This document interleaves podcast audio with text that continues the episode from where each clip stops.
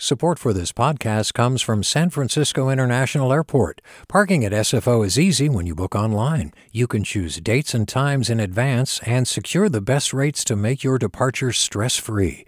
Learn more at flysfo.com/parking.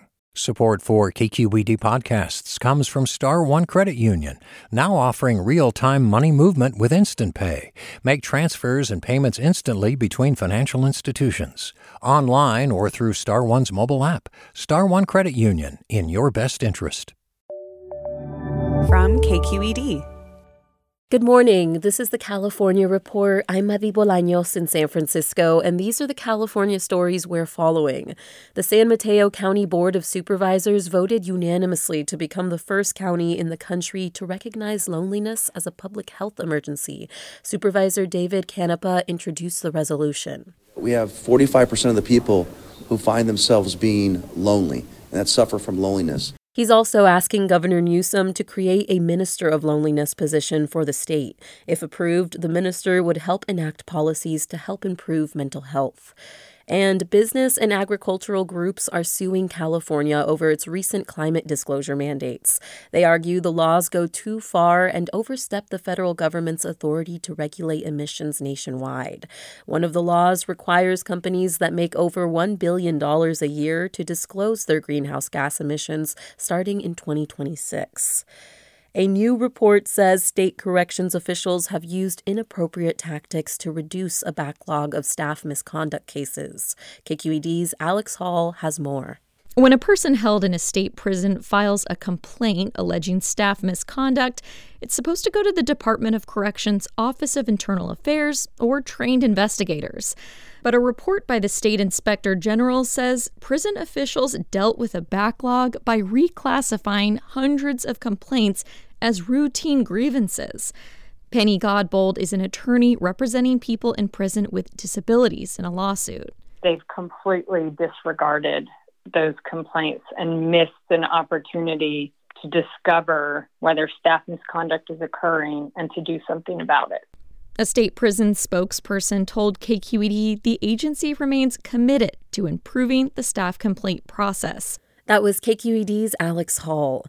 A bill that would let state legislators shield their property holdings from disclosure forms is advancing in the legislature this week. CalMatters' Alexei Koseff has more from Sacramento. Every year, elected officials have to fill out a form that discloses to the public their financial interests, including the properties that they own. But with rising political violence, such as the recent hammer attack against former House Speaker Nancy Pelosi's husband, many lawmakers are now concerned that it's too dangerous to have this information available on the internet.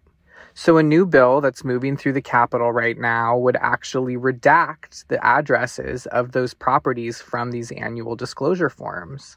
Opponents, such as good government groups, argue that it's important to have transparency so that we can see how the business interests of lawmakers affects their votes, such as lawmakers who are landlords voting on renter policy. That's CalMatters' Alexei Koseff.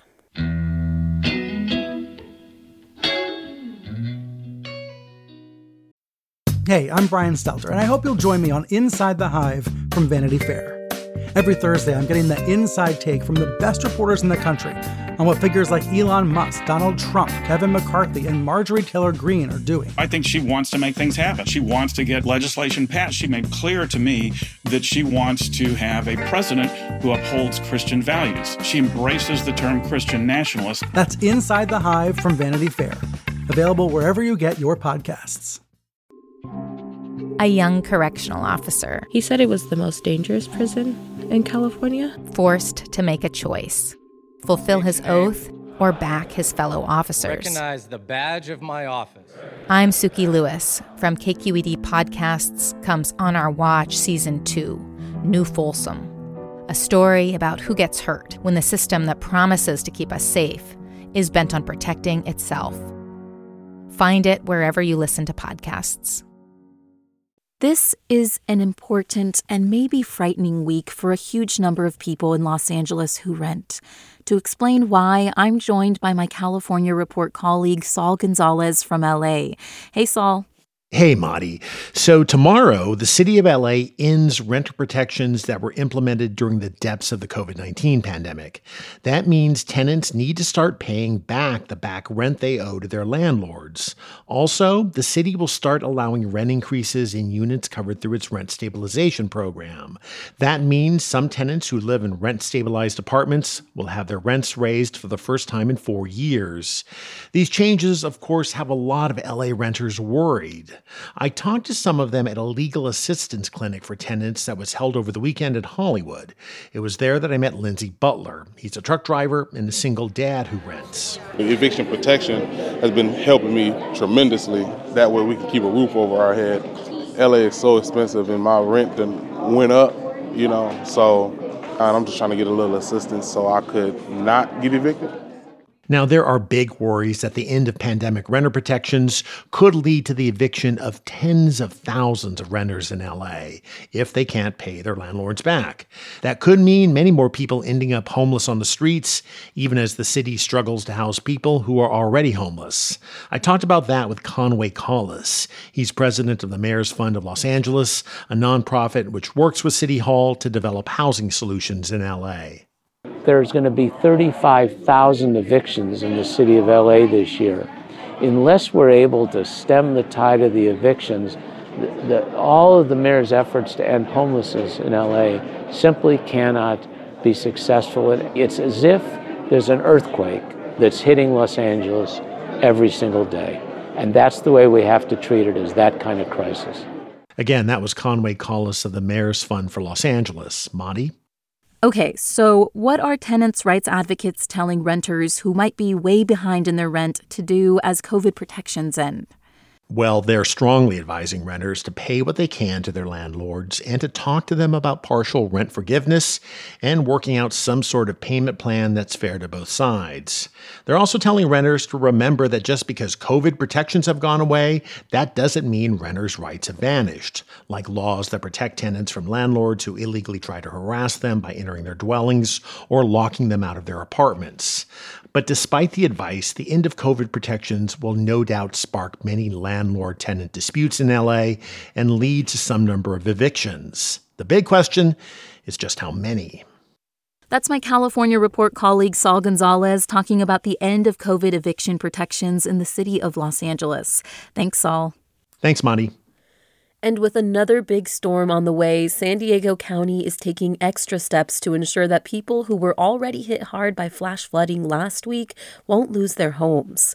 The Board of Supervisors passed an ordinance prohibiting evictions and rent increases in 11 zip codes, mainly in eastern and southeast San Diego. The eviction moratorium lasts 60 days.